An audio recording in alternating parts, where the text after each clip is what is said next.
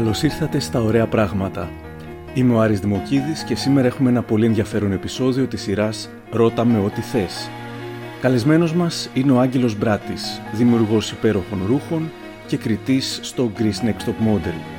Του έθεσα τις περισσότερες από τις δεκάδες ερωτήσεις που μας στείλατε και απάντησε σε όλες με ειλικρίνεια. Να κάποιες από αυτές που θα ακούσετε στη διάρκεια της συζήτησης του podcast.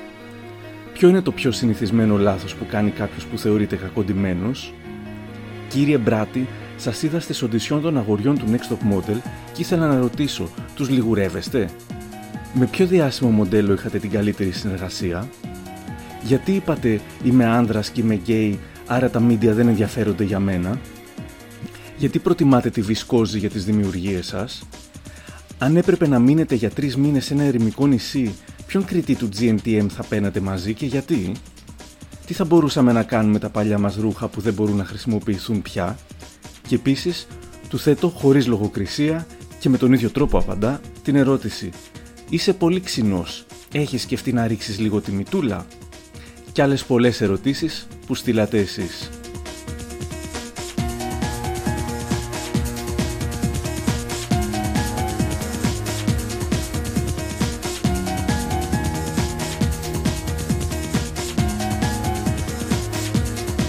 Λοιπόν, γεια σου Άγγελε.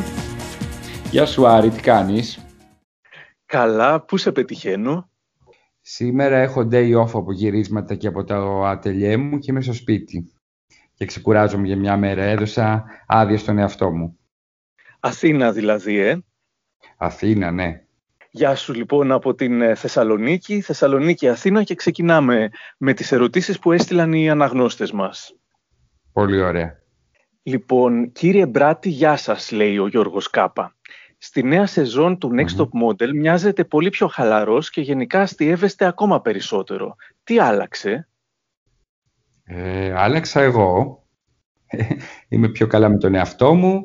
Νιώθω πιο άνετα. Ε, είναι η τρίτη χρονιά και όλοι είναι φίλοι μου, όλοι στο set, όλοι οι κάμερες, τεχνικοί οι project managers, οι πάντες. Είμαστε μια μεγάλη παρέα και νιώθω φοβερή ασφάλεια μαζί τους. Επίσης, έχει αλλάξει η κριτική επιτροπή, όπως θα προσέξατε, και έχω την δίπλα μου τη Geneviève, η οποία είναι ένα βουλκανιζατέρ από μόνη της. Ε, έχουμε πάρα πολύ χιούμορ μεταξύ μας. Καλά, γνωριζόμαστε πολλά χρόνια. Αλλά με κάνει να αισθάνομαι έτσι πολύ άνετα με τον εαυτό μου και προσπαθώ να είμαι όσο το δυνατόν πιο κοντά σε αυτό που πραγματικά είμαι.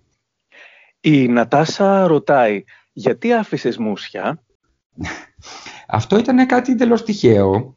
Ξεκίνησε πριν την καραντίνα, όπου κάποια στιγμή βα... βαριόμουν να ξυριστώ και το είχα αφήσει τύπου 10 μέρες και είχα πάει σε ένα πάρτι, το τελευταίο πάρτι που πήγα, ε, στο ναι. Ρομάτζο και όλοι ερχόντουσαν και μου λέγανε πω πω δεν σε έχουμε ξαναδεί αξίριστος, σου πάει πάρα πολύ. Και, και από εκεί αποφάσισα να το αφήσω. Τώρα μπήκε μέσα και η καραντίνα, όπου δεν υπήρχε κάποιος λόγος να ξυριστώ, δεν πήγαινα πουθενά. Και άρχισε να γεμίζει όλο αυτό το πράγμα και να μου αρέσει πάρα πολύ. Επίσης, μπορούσα να, να πατήσω όλη την Αθήνα, να πάω παντού, χωρίς κανείς να με αναγνωρίζει φορώντας γυαλιά. Ε, το οποίο ήταν καταπληκτικό. Καλό Έγινε incognito για πρώτη φορά. Όλα αυτά μέχρι προχθές, βέβαια, που παίχτηκε το πρώτο επεισόδιο. Αχα. Τώρα, τώρα πρέπει να ξυριστεί ώστε, ώστε να μην σε αναγνωρίζουν πάλι ξυρισμένο. Όχι ακόμα, όχι ακόμα. Τώρα έχει γίνει κομμάτι του εαυτού μου, μου αρέσει πάρα πολύ. Δηλαδή, μπορώ να φανταστώ τον εαυτό μου χωρίς αυτή τη στιγμή. Νομίζω θα νιώσω πάλι γυμνός. Ξέρεις, είναι περίεργο. Ενώ είναι κάτι τόσο απλό, είναι απλώς τρίχη στο πρόσωπο. Είναι σαν να φοράς μάσκα, σαν να βρίσκεις σε ένα αρχαίο θέατρο και μπορείς να παίξεις ό,τι ρόλο θες. Το έλεγα στον μπαμπά μου τη τελευταία φορά που τον είδα, γιατί ο μπαμπά μου έχει πάντα μουστάκι όλη τη ζωή. Πολύ μεγάλο και φαρτί μουστάκι. Και κάνει τα μάτια σου και το λόγο σου πιο έντονα στην πραγματικότητα. Γιατί κρύβεις κομμάτια του προσώπου σου. Έχει ενδιαφέρον, είναι κάτι καινούριο. Ο Ραψοδός ρωτάει, αν δεν ήσουν σχεδιαστής, τι δουλειά θα ήθελες να κάνεις και θα σκεφτόσουν να δουλέψεις σε βουλκανιζατέρ. Ε, δεν θα ήμουν καθόλου καλός στο βουλκανιζατέρ, θα με διώχνανε σίγουρα, γιατί θα μου αρέσουν καθόλου τις δουλειές. Μου αρέσουν μόνο οι πολύ δημιουργικές δουλειές. Τώρα, το ότι έγινα σχεδιαστής, στην πραγματικότητα, εγώ δεν σχεδιάζω. Η λέξη σχεδιαστής δεν είναι σωστή για μένα. Επειδή δεν σχεδιάζω τίποτα, φτιάχνω πράγματα με τα χέρια μου. Πλάθω mm. και δομώ υφάσματα. Απλώς είναι τυχαίο το υλικό. Απλώς διάλεξα το υλικό να είναι το ύφασμα. Τώρα που πειραματίζομαι με διάφορα άλλα υλικά, ναι. έχω αρχίσει να κατανοώ ότι απλώς το υλικό είναι το, το θέμα που με κάνει σχεδιαστή. Θα μπορούσα να, κάνω, να χρησιμοποιώ μάρμαρο ή να χρησιμοποιώ πυλό ή να χρησιμοποιώ τσιμέντο. Θα έκανε το ίδιο πράγμα ακριβώς. Η Ελπίδα ρωτάει, πάντα είχες τόση αυτοπεποίθηση, αν όχι πώς την απέκτησες; Έτσι φαίνεται ότι έχω πολύ αυτοπεποίθηση. Η αλήθεια ναι. είναι ότι έχω πολύ αυτοπεποίθηση, αλλά αυτό δεν σημαίνει ότι είναι ε, μια μόνιμη κατάσταση σε μένα. Έχω πάρα πολλές αμφιβολίες και αμφιβάλλω πολύ για τον εαυτό μου και προσπαθώ να είμαι ε, καλύτερος και να εξελίσσω ε, τις γνώσεις μου και τη δουλειά μου.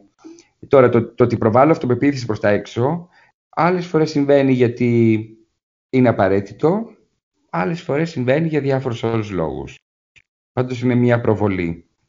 Ε, σίγουρα είμαι, πολύ, είμαι άνθρωπος που δεν τα παρατάει εύκολα. Με, δηλαδή πέφτω και σηκώνομαι πολύ γρήγορα.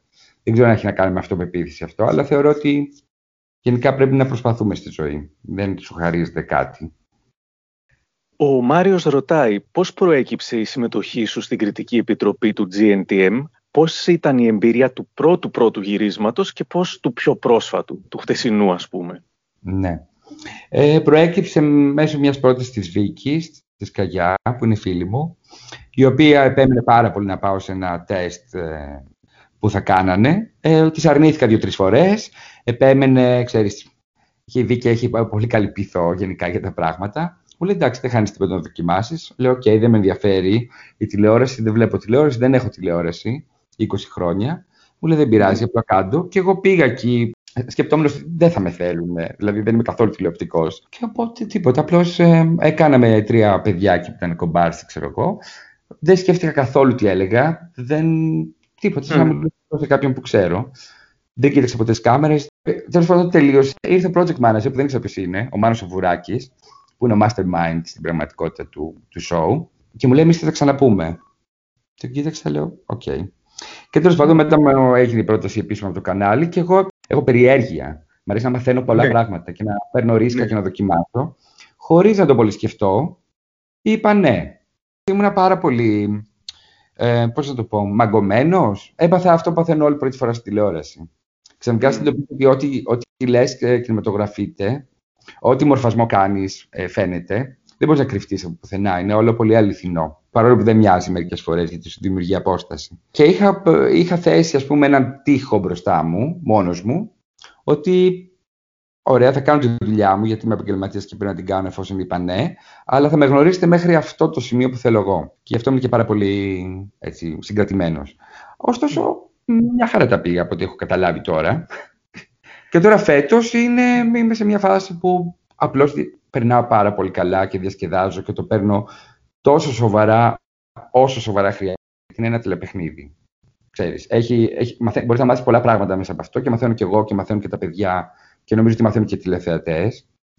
Πολλά πράγματα που δεν έχουν access, που δεν μπορούν να, να ξέρουν πώς γίνεται και γιατί γίνεται κάτι και γιατί κρίνουμε κάτι με κάποιο τρόπο. Και παράλληλα να βλέπουν και τους, το πιο σημαντικό, αυτά τα νέα παιδιά, το πώς εξελίσσονται μέσα σε ένα παιχνίδι. Ε, το βρίσκω πολύ ενδιαφέρον. Το βρίσκω ενδιαφέρον και κοινωνικά δηλαδή. Εγώ το βρίσκω με, με διάφορες διαστάσεις ενδιαφέρον. Οπότε μου κρατάει ακόμα πολύ το ενδιαφέρον, με διαφορετικό τρόπο. Οι επόμενες ερωτήσεις είναι παρόμοιες, οπότε έτσι τις ομαδοποιώ. Έχετε φανταστεί τα ρούχα σας σε πιο γήινους και καθημερινούς σωματότυπους και όχι μόνο στα σώματα με αναλογίες μοντέλων; Το ρωτάει αυτό η Ελένη Όμικρον που είναι μια πετίτ θαυμάστριά σας. Η ναι. Μαρία που ρωτάει το αντίθετο γιατί δεν κάνετε για plus size γυναίκες. Το homely girl ότι τον αγαπώ και ας μην μοιάζω με τα κορίτσια του. Η Πέγγι που λέει θα ήθελα να το ρωτήσω αν θα θεωρούσε ποτέ μπράτις girl ένα plus size μοντέλο. Ε, όλα αυτά τα κορίτσια Λυπάμαι που θα τα απογοητεύσω στις, ε, στα στερεότυπα που έχουν στο μυαλό τους, αλλά δεν ισχύει τίποτα από όλα αυτά που λένε αν ε, ήταν παρατηρητικές, θα βλέπαν και στην κάθε κολεξιόν μου. Δεν υπάρχει ποτέ ένα σχήμα. Αν έχω 20, 20 φορέματα, είναι 20 διαφορετικά φορέματα σε διαφορετικά σχήματα. Και όταν έρχεται κάποιος στο ατελιέ μου με αυτή την αντίληψη στο μυαλό ότι σχεδιάζουμε μόνο για ψηλόλιγνα κορίτσια, τους δίνω συνήθως να φορέσουν ένα φόρεμα από το ίδιο το show. Και το φοράνε πάνω τους και βλέπουν το φόρεμα, παίρνει το σχήμα του σώματός τους με ένα πολύ υπέροχο λεπτεπίλεπτο τρόπο που αγγίζει εκεί που πρέπει, αφήνεται εκεί που δεν πρέπει, έχει περισσότερη κίνηση σε κάποια σημεία του σώματος και σε άλλα όχι, δεν μπορούν να το πιστέψουν ότι αυτό είναι το ίδιο ρούχο. Σε πολλά mm. ρούχα μου δεν υπάρχει large νούμερο, γιατί είναι τόσο μεγάλο το πατρόν μέσα του. Χρησιμοποιώ τόσο πολύ ύφασμα που μετά είναι σαν να εξαφανίζεται και δεν το βλέπεις. Δεν χρησιμοποιώ ποτέ ελαστικά υφάσματα, αλλά τα ρούχα μου είναι πλαστικά. Παίρνουν το σχήμα του σώματός σου. Και ότι επιλέγω να φορ... Ε, συνήθως τι φωτογραφίσεις μου, όπως κάνουν όλα τα fashion brands, να έχουν πολύ όμορφα λεπτά κορίτσια, είναι γιατί έτσι πέφτουν πολύ ωραία τα ρούχα, ώστε μπορείς να δεις μόνο το ρούχο. Την άλλη μεριά, έχω κάνει show χωρίς κανένα μοντέλο, καλώντας 15 ε, γυναίκες της ζωής μου που με έχουν επηρεάσει, με έχουν βοηθήσει, με έχουν εμπνεύσει, που είναι φίλες μου και μητέρες μου και οι αίριέ μου και τα πάντα, να περπατήσω στο Σταύρος Νιάρχος πριν μερικά χρόνια για μένα. Και ήταν οι γυναίκες όλων των ηλικιών, όλων των μεγεθών και φορούσαν τα ρούχα της κολεξιών μου, όχι ειδικά ρούχα φτιαγμένα για αυτές. Γιατί εγώ φτιάχνω ρούχα για ανθρώπους, δεν φτιάχνω ρούχα για μοντέλα. Κανένα μοντέλο δεν ψωνίζει ρούχα από μένα. Όσοι ψωνίζουν από μένα είναι πραγματικές γυναίκες. Με πραγματικέ ζωές και με αυτό που θεωρούν ατέλειες, που για μένα είναι απλώς σώματα. Και επειδή δουλεύω με σώματα όλη μου τη ζωή, δεν έχω δει ποτέ δύο ίδια σώματα. Ποτέ. Ο λοχαγός Κορέλη ρωτάει τώρα, ναι. γιατί συνήθως η υψηλή ραπτική από κορυφαίους οίκους, ειδικά για άντρες, έχει κάτι εξαμβλώματα που δεν μπορεί οποιοδήποτε φυσιολογικός άνθρωπος να φορέσει σε οποιαδήποτε περίσταση και έφτεται ο Άγγελος να κάνει κάποτε ανδρική σειρά ή κάποια ανδρικά κομμάτια. Λοιπόν, το πρώτο σκέλος που είναι κάπως δραματικός ο Λοχαγός Κορέλη, μάλλον μιλάει για τα showpieces. Κάποιοι σχεδιαστές, επειδή η μόδα πλέον είναι media και δεν σημαίνει ότι αυτό που βλέπεις είναι κάτι που πρέπει να φορέσει, που πωλείται ή μπορείς να το βρεις, γιατί έχει μεταφερθεί όλο στην εικόνα φυσικά και στα βίντεο και στο Instagram, θέλει να δώσει πολύ δυνατές εικόνες που δείχνουν έμπνευση. Τώρα, στη δικιά μου μεριά, αυτό δεν έχει σχέση ποτέ. Εγώ δεν έχω δείξει ποτέ κανένα ρούχο σε κολεξιόν το οποίο δεν μπορεί να φορεθεί. Είμαι εντελώς ενάντια σε αυτό. Εγώ φτιάχνω ρούχα για ανθρώπους. Αν δεν μπορεί να φορεθεί, δεν μπορώ να το δείξω. Άμα είναι ρούχο, πρέπει να μπορείς να το φοράς. Τόσο απλό. Ε, το επόμενο τι ήταν, έχω ήδη κάνει αντρική συλλογή, την οποία ολοκληρώνουμε και θα αρχίσετε να βλέπετε πάρα πολλά κομμάτια αντρικά. Πολύ ιδιαίτερα ένα-ένα συνδυασμένα με κομμάτι της προσωπικής μου καρδαρόμπας, γιατί έχω δυνατήσει πάρα πολύ, οπότε μπορώ να φοράω όλα αυτά τα υπέροχα κομμάτια που συλλέγω όλη τη ζωή ξανά. Mm. Ε, και θα αρχίσει να τα βλέπεις στα επεισόδια του GNTM γιατί φέτος το απόλυτο Bratish Boy ή Bratish Man είμαι εγώ. Περνάμε τώρα στην ερώτηση του Κωνσταντίνου. Mm-hmm. Πώς σας φαίνεται που υπάρχουν τόσα πολλά memes με εσάς; Γελάω πάρα πολύ. Μερικά είναι πολύ πετυχημένα. Πολύ πετυχημένα. Ειδικά τα τελευταία δεν έχουν το πρόσωπό μου, αλλά έχουν άλλες ε, ε, έτσι, cult φυσιογνωμίες. Έχω γελάσει πάρα πολύ. Ερώτηση από ανώνυμο. Είδα τα επεισόδια και τις αντιδράσεις της Κριτικής Επιτροπής στις οντισιόν των αγοριών και ήθελα να, ρωτήσω. Τους λιγουρεύεστε; Αυτό, λέει, είναι ένα μόνιμο αστείο στα social media. Σας ενοχλεί; Λοιπόν, αφενός ε, δεν με ενοχλεί καθόλου, ε, γιατί θα έπρεπε να γνωρίζετε κι εσείς ότι δεν υπάρχει καμία περίπτωση ούτε να μιλήσω μέρα με αυτά τα παιδιά ποτέ, ούτε να κάνουμε παρέα, ούτε να γίνουμε φίλοι. Είναι ειδική συνθήκη η εκπομπή. Και εγώ έχω τη θέση του κριτή, οπότε δεν μπορούμε να έχουμε καμία φιλική προσωπική επαφή, γιατί πολύ λογικά θα, με το χαρακτήρα θα με επηρεάσουν. Οπότε αυτό δεν μπορεί να ισχύει. Τώρα, αν τα λιγουρεύομαι, θα σας πω. Λοιπόν, όλο, όλη, όλη η μόδα σχεδόν, ή το μεγαλύτερο κομμάτι και η διαφήμιση, βασίζεται πάνω ε, στο σεξ. Στο ότι, στο ότι αυτό που βλέπεις πρέπει να σου προκαλεί σεξουαλική επιθυμία. Ακόμα και αν διαφημίζουν γιαούρτι. Οπότε, αν εγώ λιγουρεύομαι το, ε, το παιδάκι που λένε, σημαίνει ότι το λιγουρεύονται και πάρα πολλοί τηλεθεατές. Είτε γυναίκες είτε άντρες. Φυσικά, εγώ κάνω χιούμορ εκείνη τη στιγμή. Λιγουρεύομαι κανέναν και κάνω πλάκα. Αλλά θέλω ναι. να δείξω ότι ε, όπως συμπεριφερόμαστε όλοι στα κορίτσια, που το θεωρούμε δεδομένο και πολύ σύνηθες, έτσι το ίδιο συμπεριφερόμαστε και στα γόρια. Και με κάποια στερεότυπα έχει πλάκα να παίζεις. Ακόμα και αν κάτι θεωρείται ταμπού. Ειδικά αν θεωρείται μάλλον ταμπού. Πάντως είναι χιούμορ. Σιγά μην λιγουρεύουμε τα παιδάκια. Δεν είναι καθόλου το στυλ μου. Δεν είναι καθόλου όμως. Αλλά το να έχεις μια πολύ ωραία εικόνα, το ίδιο είναι και με ένα κορίτσι. Δηλαδή, αν προσέξετε, μιλάω στα γόρια για τα πόδια τους, όπως μιλάω και στα κορίτσια. Δεν έχει καμία διαφορά. Ρωτάει ο Άλεξ. Βλέπουμε στο πρώτο επεισόδιο των οντισιών ένα λεπτό αγόρι και του λέτε, όχι εσείς, η Επιτροπή γενικά, ότι το σώμα τους δεν είναι ακόμα ok για μοντέλο και ότι θέλει δουλειά. Νομίζω εγώ ότι εννοείται να βάλει ναι. κανένα κιλό, αλλά μετά καταλαβαίνω ότι μάλλον εννοείται να χάσει. Λίγα λεπτά μετά, έναν στεγνό γυμνασμένο του λέτε ότι πρέπει να δουλέψεις το σώμα σου και να χάσεις λίγο. Μήπως το παρακάνετε; Όχι, δεν το παρακάνουμε. Καθόλου θα πρέπει να καταλάβετε την έννοια της λέξης μοντέλο. Το μοντέλο. Είναι αυτό το μοντέλο. Είναι αυτό το πρότυπο. Το σώμα του είναι ο κορσές του, πώς να σου πω. Εκεί που τα ρούχα πέφτουν πάνω του. Πάνω στο σώμα του πέφτουν. Δεν πέφτει πάνω στο πρόσωπό του. Η δουλειά του είναι να έχει ένα σωστά κομμένο σώμα, ε, δυνατό τόσο όσο πρέπει για αυτόν, γραμμωμένο τόσο όσο πρέπει για αυτόν. Δεν σημαίνει ότι όλα. Σας το είπα και πριν. Ποτέ δεν έχω δει δύο σώματα ίδια. Δεν περιμένω να δω ίδια σώματα. Το πρώτο λεπτό λιγνό αγόρι ο Ανδρέας είναι ένα τέλειο παιδί. Εμείς του είπαμε ότι πρέπει να δυναμώσει λίγο στην κοιλιά του, φαντάζομαι ότι εννοούσαμε εκείνη τη στιγμή, και στους ώμους του για να πάνε πιο πίσω. Για να, για να είναι ακόμα πιο σωστός. Καμία υπερβολή. Κανένας δεν του είπε να δυνατήσει και κανένας δεν του είπε να παχύνει. Αν εγώ λέω σε ένα κορίτσι που είναι πανέμορφο έτσι, δεν κρίνω αγόρια ή κορίτσια, κρίνω μοντέλα. Αν λέω ότι ε, ξέρεις τα γόνατά σου δεν είναι ωραία, δεν είναι για να την προσβάλλω. Είμαι σίγουρος ότι μια χαρά είναι τα γόνατά της όλης της ζωής. Φυσικά και είναι μια χαρά. Αλλά για μοντέλο όμως δεν είναι, γιατί η προσοχή σου θα πηγαίνει εκεί. Και εγώ δεν θέλω την προσοχή κάποιου στα γόνατα κάποιου, τι θέλω πάνω στο φόρεμά μου. Είναι τόσο απλό. Τα πιο ωραία μοντέλα δεν είναι τα τέλεια μοντέλα, δεν υπάρχει τελειότητα. Κανείς δεν αναζητεί την τελειότητα. Το θέμα είναι ότι όλα αυτά τα μικρά πράγματα γύρω συνθέτουν μια πολύ ιδιαίτερη μορφιά που σε κάνει τη θυμάσαι ή σου προκαλεί μια περιέργεια. Και αυτό είναι κάτι που μεταλλάσσεται συνεχώς τα τελευταία χρόνια. Και ειδικά φέτος καθόλου δεν ψάχνουμε την τέλεια, ε, συμμετρική, κλασική ομορφιά. σα ίσα θα δείτε και όταν προχωράει το παιχνίδι ότι πρόκειται, και το, έχει, το είπε μάλιστα και η Ζωνεβία σε μία από τι οδησιών, πρόκειται για ένα rainbow. Θέλουμε όλα τα χρώματα. Πραγματικά θα το δείτε και συνέχεια θα καταλάβετε. Η Μαρία ρωτάει, καλύτερα η Λιάννα ή η Ζενεβιέβ και γιατί; Ε, καλύτερα τα μήλα ή τα πορτοκάλια. Είναι και τα δύο φρούτα και τα δύο πάρα πολύ νόστιμα. Ε, από Κατερίνα, αν μιλάει με τις συνεργάτηδες της εκπομπής που πλέον έφυγαν, δηλαδή με την Ηλιάνα και την Έλενα Χριστοπούλου. Ποιος καλέ αν μιλάει; Εσύ.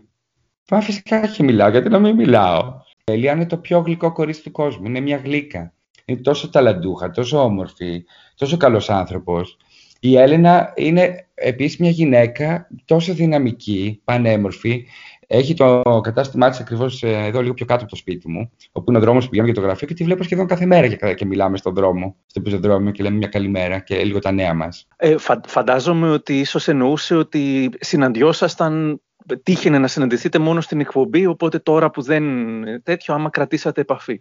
Κοίταξε, όταν, όταν είσαι ένα set επί πέντε μήνες με τους ίδιους ανθρώπους κάθε μέρα και τους βλέπεις τουλάχιστον 10 ώρες τη μέρα, ε, συνήθως μετά ε, θες να δεις και τους φίλους σου, αν βρεις κάπου χρόνο. Δεν βγαίνει με τους ίδιους συνεχώς. Κάποιες φορές θα βγεις, θα πας για ένα φαγητό, θα πάτε να φάτε μαζί το μεσημέρι το βράδυ, αλλά δεν σημαίνει ότι. Ε, ξέρεις, είμαστε με, ε, είμαι κολλητός με 200 άτομα που δουλεύουν στο set και τόσοι δουλεύουν. Ερώτηση από την Γεωργία. Τι μουσική ακούτε; Λοιπόν, ακούω, ε, ακούω, ακούω πάρα πολύ μουσική. Συνήθως ακούω ραδιόφωνο, γιατί δεν είμαι καλός στο να διαλέγω μουσική και να ψάχνω. Ε, ακούω όλο, όλο το ειδών μουσικής, σχεδόν. Δεν ακούω metal και hard rock. Χορεύω house και techno όλη μου τη ζωή, από τα 14 μου. Είμαι τη ηλεκτρονική σκηνή όταν βγαίνω έξω. Και χορεύω πάρα πολύ. Το έχω ξαναπεί, αλλά το ξαναλέω. Για να μην παθαίνουν σοκ τα παιδάκια όταν με βλέπουν σε clubs. Έχω δει βιντεάκι ναι, εντάξει, τίποτα δεν έχεις δει. Θα αρχίσω να ανεβάζω μόνος μου χορευτικά. Το αποφάσισα. το καλοκαίρι έκανα και μαθήματα voguing και τώρα, επειδή είμαι freestyler, τότε δεν έχω πάει, πάει χορό στη ζωή μου. Ε, κοιτάζω κινήσει και τις μαθαίνω και μετά τι αναμειγνύω με τις δικές μου. Και αυτό εξελίσσεται συνεχώς. Αλλά τώρα μας έχουν λείψει τα πάρτι με αυτά που, που γίνονται. Θα ήθελα yeah. πολύ να πάω σε ένα πάρτι. Το Λύκειο ήμουν κολλημένος με του Stereo Nova. Ε, νομίζω έχω λιώσει του δίσκους τους όλους. Τώρα, σήμερα, τι να σου πω, το πρωί άκουγα Τζέν Βάνου. Τώρα το βράδυ mm. θα, πάω σε, ε, θα πάω σε ένα μπαρ που παίζει ο φίλος μου ο Στάθης, ο Μητρόπουλος, που το ξέρεις. Βέβαια. Εννοείται, που ήταν και πρώην. Φανταστική μουσική. Art της LIFO και φανταστική μουσική, το οποίος είναι ένα πότι πουρί από τα πάντα μουσική στάθη που τον λατρεύουμε. Και είναι και φίλος μου 22 χρόνια και ο art director του brand μου. Όλα τα, τα πάντα έχει κάνει ο Στάθης Μητρόπουλος. Όλες οι προσκλήσεις μου, τα λογότυπα, τα πάντα, τα πάντα είναι στάθη. Ρωτάει τώρα η Έλλη. Το όνομα της μαμάς μου, Έλλη ποιοι είναι οι αγαπημένοι σας συνδυασμοί χρωμάτων, και ποια είναι τα αγαπημένα σας υφάσματα; Ξεκινήσω ανάποδα. Τα, το, τα αγαπημένα μου υφάσματα είναι τα μετάξια, αυτά που όμως είναι πάρα πολύ μαλακά για να μπορώ να κάνουν αυτά που, αυτά που ζητώ. Οπότε συνήθως χρησιμοποιώ πολύ μεταξύ το crepe de chine, επειδή είναι πολύ εύπλαστο. Ε, Κύριε, αγαπημένο, το αγαπημένο μου χρώμα είναι το μπλε, που έχω πολλά μπλε πάντα. Και ονόμασα και την δεύτερη συλλογή μου, Bratis Blue, με ό,τι αυτό συνεπάγεται, όχι μόνο το χρώμα και τη διάθεση και το, το άπειρο και όλα αυτά. Αγαπώ όλα τα χρώματα. Δεν υπάρχει χρώμα που να μην μου αρέσει. Απλώς μου αρέσουν τα χρώματα που είναι λίγο μπερδεμένα, που δεν μπορείς να, να, να πεις ακριβώς τι είναι. Δηλαδή, μου αρέσουν τα κόκκινά μου να έχουν λίγο μπλε μέσα, ίσως και λίγο κίτρινο, ή τα γκρι να έχουν πράσινο. Ή... Θέλω χρώματα που να μην είναι ξεκάθαρα ποτέ. Έχω, είμαι πολύ ευαίσθητος με το χρώμα. 8 Ball και Angel ρωτάνε για τη βισκόζη. Γιατί προτιμά τη Βισκόζη για τις δημιουργίες του, παρένθεση Collection Bratis Blue. Μπορεί ναι. να μας πει δύο λόγια για τη Βισκόζη. Θεωρείται καλό ύφασμα; Θα σου πω, η Βισκόζη είναι τεχνικά φυσικά φτιαγμένο ύφασμα, όπως είναι όλα πια. Δηλαδή μην νομίζετε ότι το μετάξι κάθονται μεταξύ τους σκόλου mm. το υφαίνουν. Είναι εργοστασιακό μετάξι με πρώτη ύλη το, το φυσικό υλικό. Ε, Αλλιώς δεν θα ήταν έτσι. Θα ήταν ένα πολύ άγριο πράγμα, θα το βάζαμε στις καρέκλες. Η βισκόζη είναι φυτικό, είναι φυτό στην πραγματικότητα. Είναι μια πάστα από φυτά, οπότε δεν είναι κάτι που βλάπτει το περιβάλλον. Και έχει το πέσιμο και την ελαφρότητα που έχει ένα μετάξι. Είναι πιο ελαφρύ, είναι λίγο πιο ελαφρύ. Εξαρτάται από, το, από την πλέξη του, αν είναι ζωζέτα ή αν είναι σατέν. Τώρα στο, το, στο, στην καλοκαιρινή κολεξιόν για την οποία μιλάνε τα παιδιά, εγώ επέλεξα ένα πλημμένο σατέν. Όπως είναι στην αίσθηση ότι είναι πολύ ελαφρύ και ότι είναι μετάξι. Ο Ντόντο ρωτά, υπήρξε στιγμή που αισθάνθηκες ότι δεν είσαι καλός σε αυτό που κάνεις; Αν ναι, τι σε έκανε να συνεχίσεις; Πολλές φορές το ένιωσα αυτό και πολλές φορές είχα την, τι να πω, μετά από κολεξιόν μου που είχε, που είχε πάρει ας πούμε διθυραμικές κριτικές από όλες τις Vogue του κόσμου και από απίστευτου fashion editors κτλ. Εγώ να σκέφτομαι ότι α, το τάδε ρούχο θα έπρεπε να είναι 5 εκατοστά πιο κοντό και να βλέπω το βίντεο ξανά και ξανά και να βλέπω μόνο αυτό το πράγμα που φυσικά κανένας δεν μπορούσε να δει. Και δεν, μπορεί και να μην υπήρχε κιόλας. Απλώς εγώ ε, ε, ε, έμενα πάντα σε αυτή την λεπτομέρεια. Με τα χρόνια άρχισα να, το, να καταλαβαίνω ότι πρέπει να επιτρέπω στον εαυτό μου και το λάθος και ότι δεν είναι όλα πάντα σωστά και πάντα μπορείς να τα εξελίξεις. Ναι, έχω σκεφτεί κάποιες φορές να τα παρατήσω και ναι, έχω κάνει και κενά στη δουλειά μου ακριβώς για αυτό το λόγο. Γιατί ήμουν πολύ κουρασμένος, γιατί δεν έβρισκα νόημα, ε, γιατί η ζωή μου με πήγαινε προς μια ε, μεριά που έπρεπε να αποφασίσω αν θα κάνω καριέρα σε αυτό. Και η λέξη καριέρα εμένα είναι κάτι που δεν μου αρέσει. Δεν έχω κάνει ποτέ καριέρα στη ζωή μου. Έχω κάνει μόνο πράγματα που μου άρεσαν, χωρίς ποτέ να έχω ένα στόχο ε, τέτοιου τύπου. Από συνονόματο Άγγελο, λέει, είχες πει μια φορά σε μια συνέντευξη ότι επειδή είμαι άντρας και είμαι γκέι, τα μίντια δεν ενδιαφέρονται για μένα.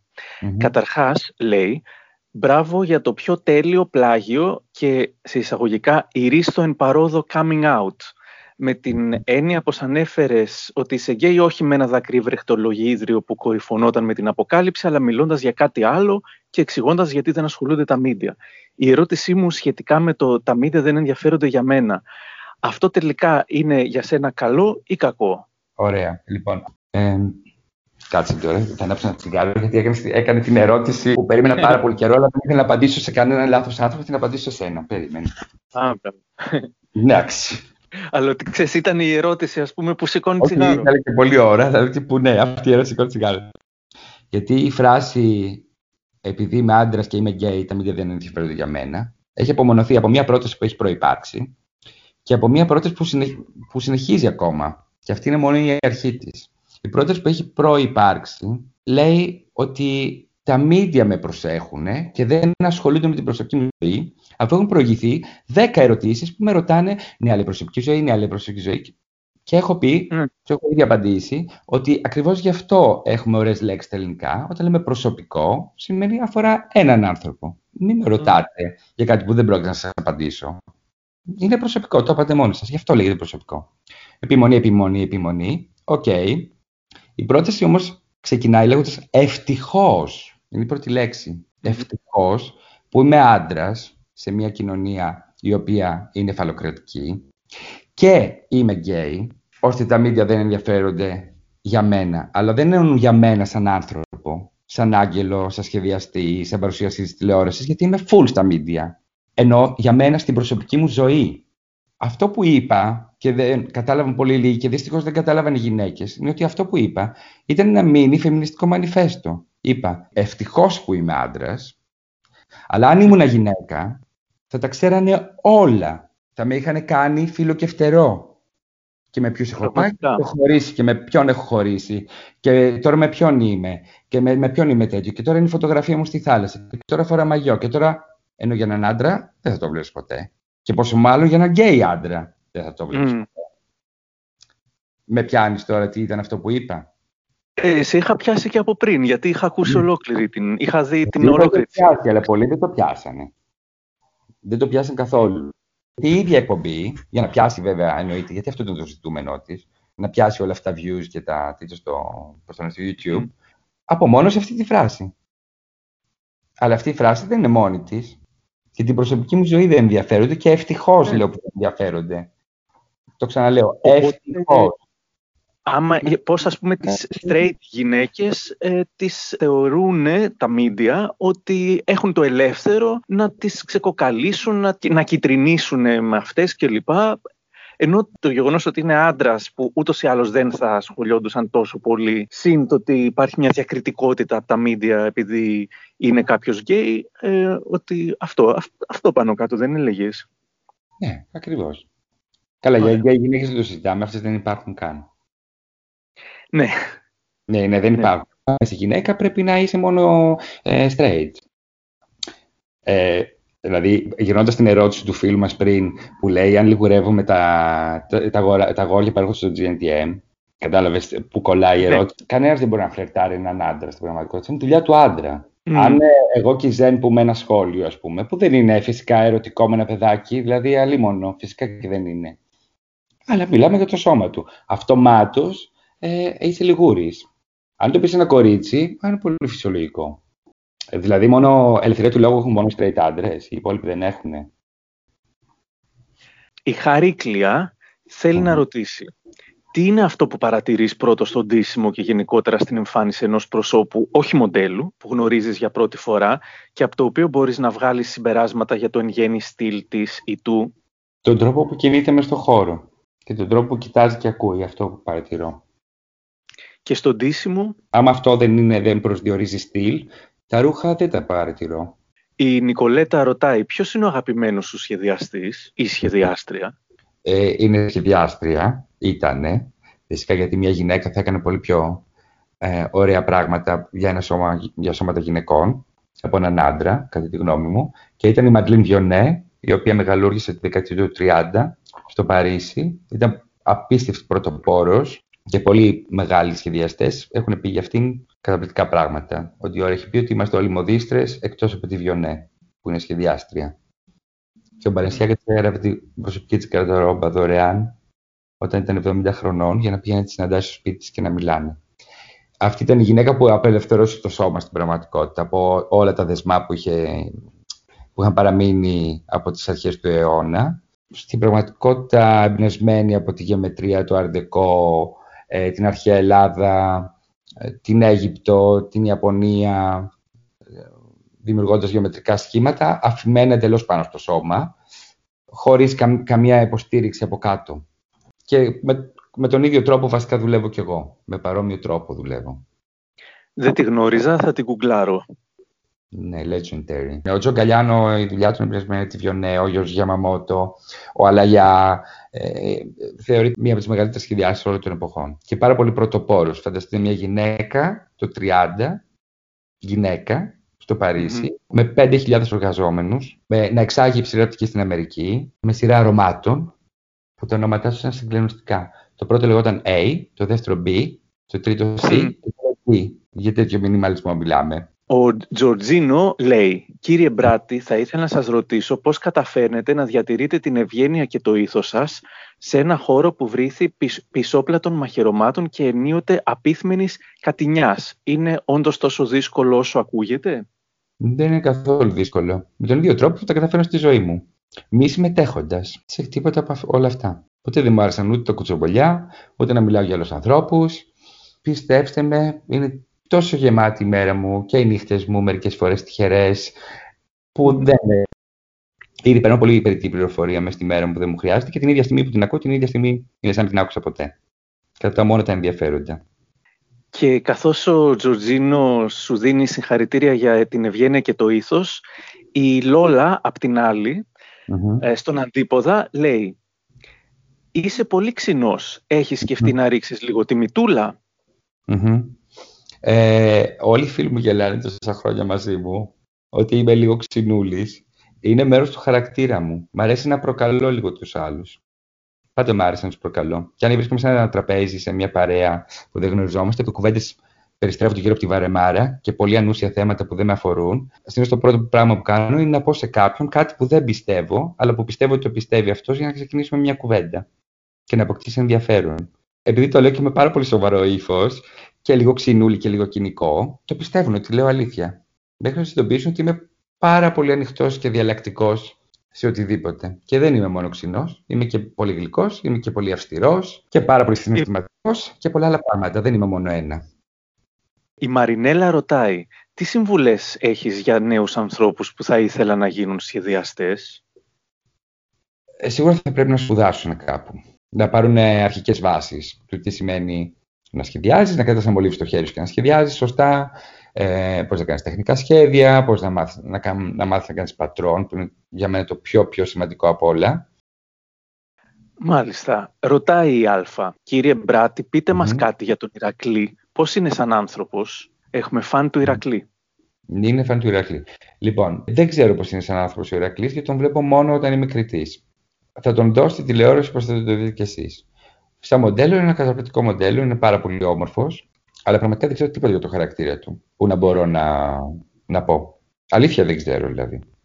Γιατί η εκπομπή δεν μας επιτρέπει εμάς να ξέρουμε τίποτα από τι σημαίνει στο σπίτι μεταξύ των παιδιών. Γυρνάμε ήδη μήνες εμείς. Ε, γιατί αυτό θα επηρεάσει την κρίση μας φυσικά. Οι άνθρωποι είμαστε όπως όλοι οι άλλοι. Αν ξέραμε κάτι για το χαρακτήρα του, θα μπορούσε σίγουρα να μας επηρεάσει. Να βλέπαμε και άλλα πράγματα σε μια φωτογραφία του και να μην το κρίνουμε απλώς σαν εικόνα. Οπότε τα επεισόδια όταν παίζονται τα βλέπεις με προσοχή ή δεν τα βλέπεις; Ε, τα βλέπω με, με φίλους μου και γελάμε πάρα πολύ αυτό που κάνουν όλοι. Όχι, δεν τα βλέπω με ιδιαίτερη προσοχή. Τα βλέπω ως διασκέδαση που είναι και ο λόγος για τον οποίο υπάρχει το project. Η Ειρήνη ρωτάει ποιο είναι κατά τη γνώμη σας το πιο συνηθισμένο λάθος που κάνει κάποιος και καταλήγει να θεωρείται κακοντημένος. Υπάρχουν τελικά χρώματα που δεν συνδυάζονται; Δεν υπάρχει λάθος και σωστό σε τίποτα, πόσο μάλλον στη μόδα. Όλα μπορεί να είναι λάθος και όλα μπορεί να είναι σωστά και όλα να μην είναι και τίποτα. Και ό,τι είναι τώρα στη μόδα, αύριο δεν θα είναι και ξέρεις αυτός είναι ο ρόλος της μόδας. Δεν, okay. δεν, δεν, έχω, δεν έχω κανόνε. Ξέρεις τι, δεν είμαι αυτός ο τύπος, αυτό που φαντάζονται οι άλλοι. Δεν παρατηρώ τον κόσμο, τον κόσμο τι φοράει. Παρατηρώ μόνο αυτούς που είναι ξεχωριστοί και μπορούν να με εμπνεύσουν. Οι άλλοι είναι απλώς περνάνε. Δεν παρατηρώ τι φοράνε. Η Λένα ρωτάει, αν ήσουν ζώο, ποιο ζώο θα ήσουν και γιατί; Γάτα θα ήμουν και θα κοιμόμουν όλη τη μέρα και θα με χάιδευαν. Τι θα έκανα; Γάτα. Κι εγώ. Εννοείται. Η Κατερίνα λέει, τι πιστεύεις για την εμπορευματοποίηση του γυναικείου σώματος στο χώρο της μόδας; Ε, παρένθεση, λόγω πατριαρχίας επικεντρώνομαι σε γυναίκες. Ποιος ο ρόλος της βιομηχανίας και εκπομπών όπως το GNTM αντιμετωπίζεις και εσύ τα μοντέλα απλά ως κινητές Λοιπόν, είναι, αυτό είναι, ε, είναι μια ερώτηση η οποία έχει υποθεί και από πολύ σημαντικούς ανθρώπους και κοινωνιολόγους και φιλοσόφους κτλ. Η μόδα είναι οτιδήποτε συμβαίνει γύρω μας. Και η τηλεοράση είναι μόδα πλέον. Όλα τα gadgets, τα τηλέφωνα που αγοράζετε, μόδα είναι. Το να κάνεις objectify γυναίκες, με τον ίδιο τρόπο κάνουν και άντρες. Δεν, δεν έχει σημασία. Και τι θα πει objectified, πραγματικά; Εγώ, εγώ αυτό το λέω απλώς επιθυμία. Αλλά εγώ όμως βλέπω τα πράγματα με τη δικιά μου ματιά. Και αυτό που ε, βομβαρδίζονται οι υπόλοιποι άνθρωποι, εγώ επιλέγω να μην το βλέπω. Χωρίς να σημαίνει ότι δεν το γνωρίζω. Εμένα δεν μου αρέσει και νομίζω ότι το έχω αποδείξει ότι δεν δείχνω. Ποτέ... Έχω πει ποτέ σε κάποιο κορίτσι θέλω να είσαι πιο σεξy και πιο τέτοιο ή να μου δείξεις πιο πολύ το σώμα σου ή κάτι τέτοιο. Δεν το έχω πει ποτέ. Και αν, τα, αν δείτε τα ρούχα μου, τα, τα ρούχα μου δεν είναι sexy. Είναι seductive, είναι ερωτικά, έχουν ένα κρυφό ερωτισμό, αλλά και, από, και, και όταν δεν βλέπεις τίποτα όμως τον έχουν. Δεν έχω βαθιά ντεκολτές στο στήθος ποτέ. Πλάτες έχω. Τις βρίσκω πολύ πιο ερωτογενείς. Μ' αρέσουν οι ροχοκοκαλιές, μ' αρέσουν οι γάμπες. Τις βρίσκω πολύ πιο ερωτικές. Αυτό που κρύβεται είναι πιο ωραίο από αυτό που φαίνεται για μένα. τα μοντέλα είναι εκεί για να δεικνύουν τα ρούχα. Τι θα πει κρεμάστρες. Έχετε δει ρούχα μου σε κρεμάστρες; Είναι τύπου κάτι, κάτι περίεργα γλυπτά που κρέμονται σε ένα κομμάτι ύφασμα που κρέμεται εκεί. Δεν πρόκειται να καταλάβεις ποτέ τι είναι αυτό. Ποτέ, ποτέ, ποτέ. Τα ρούχα μου δεν κάνουν για κρεμάστρες. Έχουν φτιαχτεί πάνω σε σώματα για σώματα. Χωρίς το σώμα δεν έχουν καμία ζωή. Είναι νεκρά. Οπότε δεν βλέπω τα μοντέλα σε κρεμάστε. Όχι, τα βλέπω σε, σε ζωντανούς οργανισμούς, σαν χαρακτήρες, με ιδιαίτερα πρόσωπα.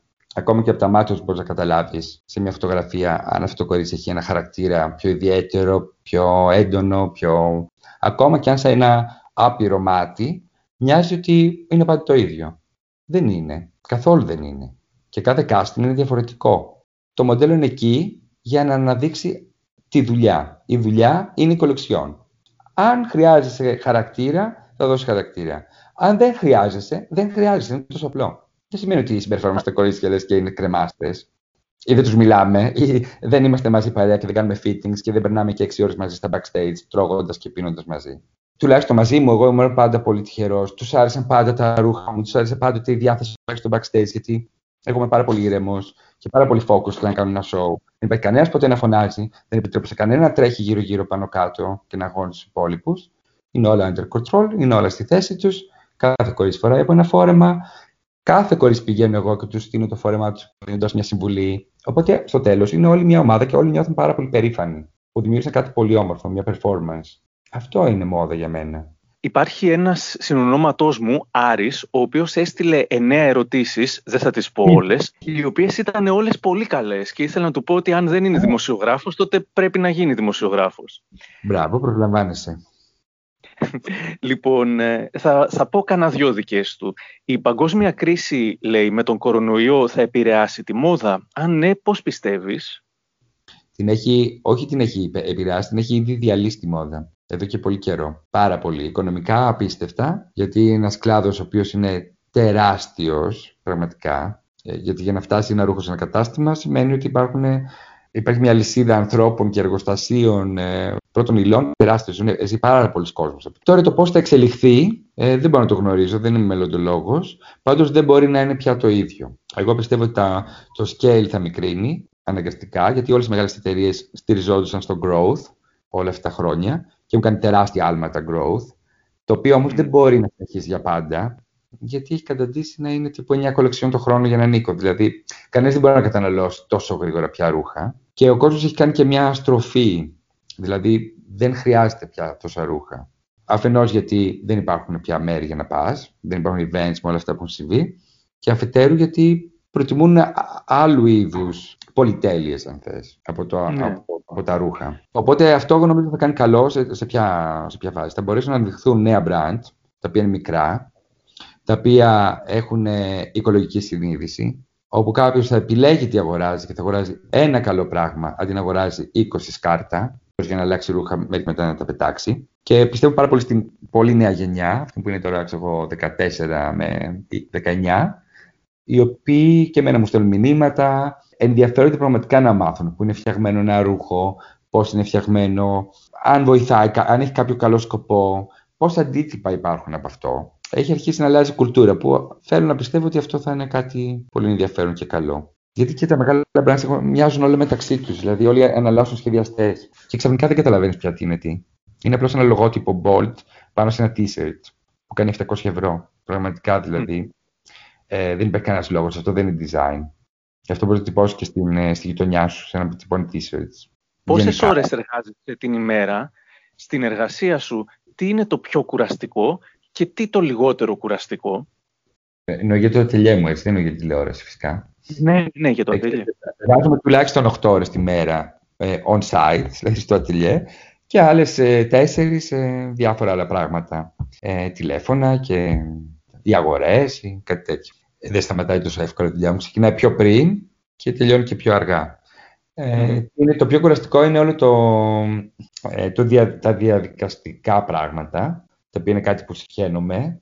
Αυτό που πραγματικά με ευχαριστεί, μου αρέσει, είναι να δημιουργώ. Να, να είμαι στην κούκλα μου, στο τραπέζι κοπής, να φτιάχνω σχήματα, να ράβω στο χέρι, να δοκιμάζω καινούργια πράγματα. Να είμαι, να είμαι στα ατελιέ μου, με, με τη μοδίστρα μου και τις βοηθούς μου και να κάνουμε όμορφα πράγματα. πώς αντιμετωπίζεις τυχόν αρνητική κριτική ή άποψη για κάποια δημιουργία σου; Καταφέρνεις να μην σε επηρεάζει βαθιά ως απόρριψη όλου σου του είναι; Ε, κοίταξε, είμαι πάρα πολύ τυχερός, γιατί όλη μου τη ζωή έχω δεχθεί μόνο θετικές κριτικές. Όταν λέω θετικές κριτικές, εννοώ από ανθρώπους που η δουλειά τους είναι να κάνουν κριτική μόδας.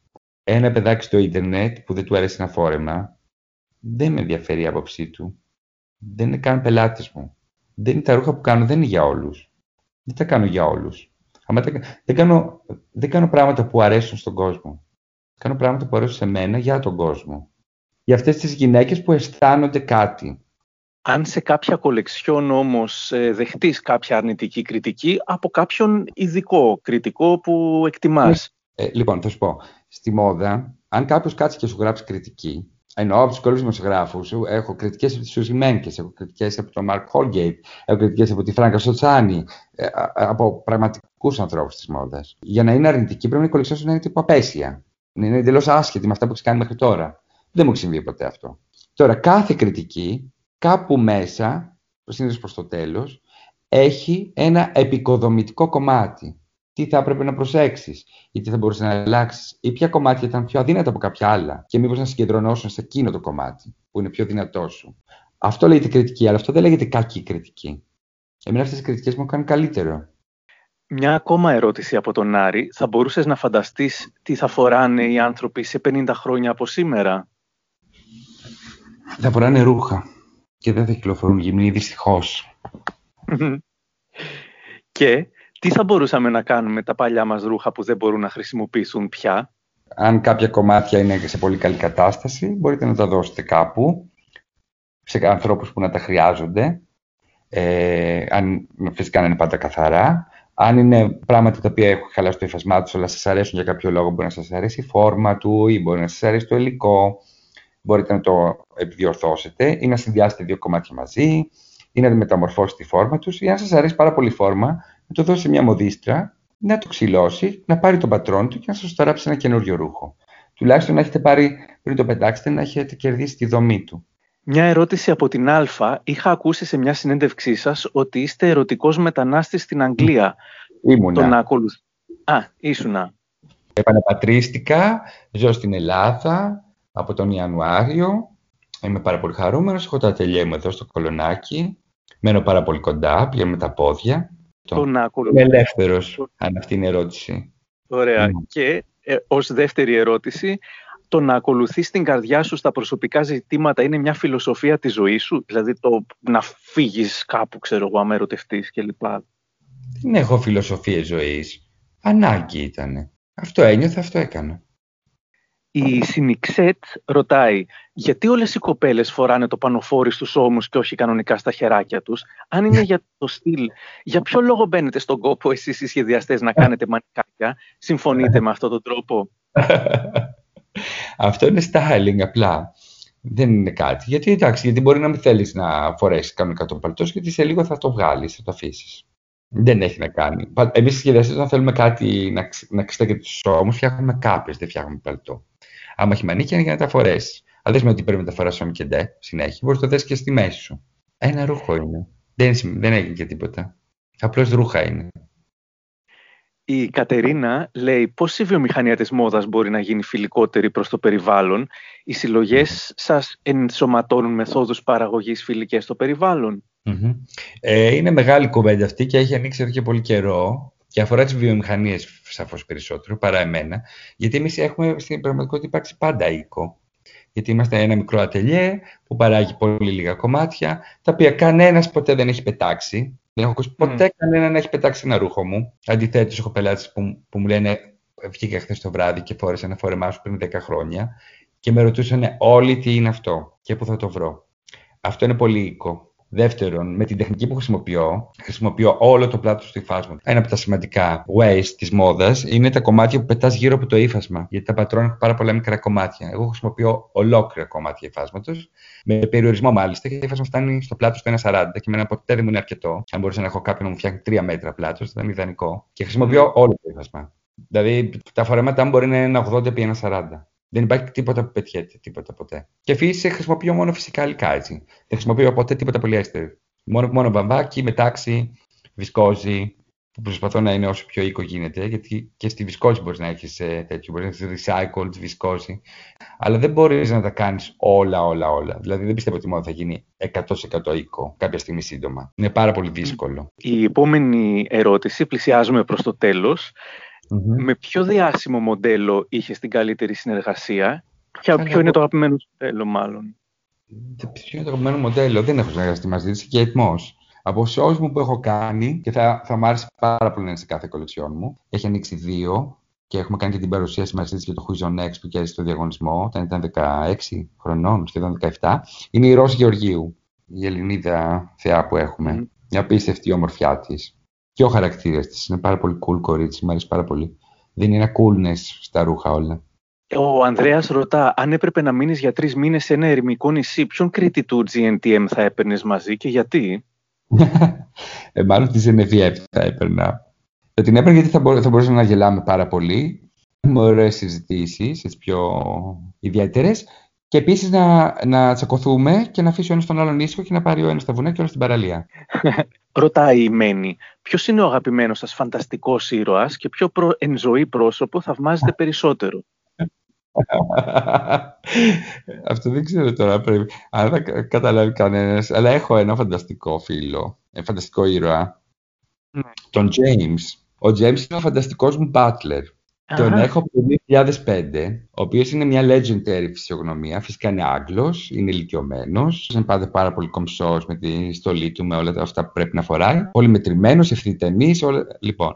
Και εμφανίζεται όποτε τον χρειάζομαι. Μερικές φορές τον έχω στείλει διακοπές ή κάτι, εξαρτάται την περίπτωση. Κάνει τη ζωή μου και τη ζωή των άλλων πολύ πιο όμορφη. Δηλαδή με πάρα πολύ μικρά gestures κάνει τα πάντα πιο ευχάριστα. Ε, Πώς να σου πω, από το να σου ανοίξει μια πόρτα σε ένα αυτοκίνητο, ε, στο να ανάψει κεριά με στο σπίτι, στο να σερβίρει ένα τραπέζι πάρα πολύ ωραία με τέλεια πιάτα, με, με σωστό φωτισμό, ώστε να έρθουν όλοι οι φίλοι και να, να περάσουν μια πολύ ωραία βραδιά. Να έχει μια στεγνή πετσίδα στην παραλία για να σε καλύψει όταν βγεις από το νερό και κρυώνεις. Όλα αυτά τα κάνει ο James. ο, ο, ο οποίος βεβαίως είμαι εγώ, έτσι ξεκίνησε. Mm. Αλλά στείνοντας τον James κατά τη διάρκεια της ζωής μου, από το 2005 και μετά, σε διάφορους φίλους που ήξερα ότι θα τους αρέσει σαν ιδέα. Ανά πάση στιγμή, οποιοδήποτε είναι γύρω μου μπορεί να γίνει James και γνωρίζει για τον James. Τι τέλειο. Και το είναι αστείο. Λοιπόν, και επειδή έχει προχωρήσει αυτό πάρα πολύ και έχει πάρα πολύ πλάκα και όλοι οι φίλοι μου το ξέρουν και όλοι γίνονται James, συνειδητοποίησα και το συνειδητοποίησα φέτος το καλοκαίρι, που τον σύστηνα σε κάποιους νέους φίλους στι διακοπές μου, ότι ο James για μένα είναι μια άσκηση ευγένειας. Συνεχόμενη. Ότι μπορείς να δίνεις πράγματα χωρίς να ξοδεύεις χρήματα και όλα αυτά τα πράγματα βρίσκονται απλώς γύρω σου. Δεν χρειάζεται να πας μακριά. Δεν χρειάζεται να αγοράσεις τίποτα. Μπορείς να κάνεις τη ζωή σου πολύ ωραία και τη ζωή των άλλων προσφέροντάς τους απλά μικρά πράγματα. Δηλαδή, άμα ξέρεις στο σπίτι σου και είναι, θέλω ένα ποτό, θα το βάλεις στο πιο ωραίο ποτήρι με πολύ πάγο, με μια τέλεια κομμένη φέτα λεμόνι και όλα αυτά. Θα πεις τι ωραίο. Ο James το προετοίμασε για σένα. Και εγώ το έφερα. Ή ο James πάντα στις υπηρεσίες σας. Ξέρεις, είναι χιούμορ.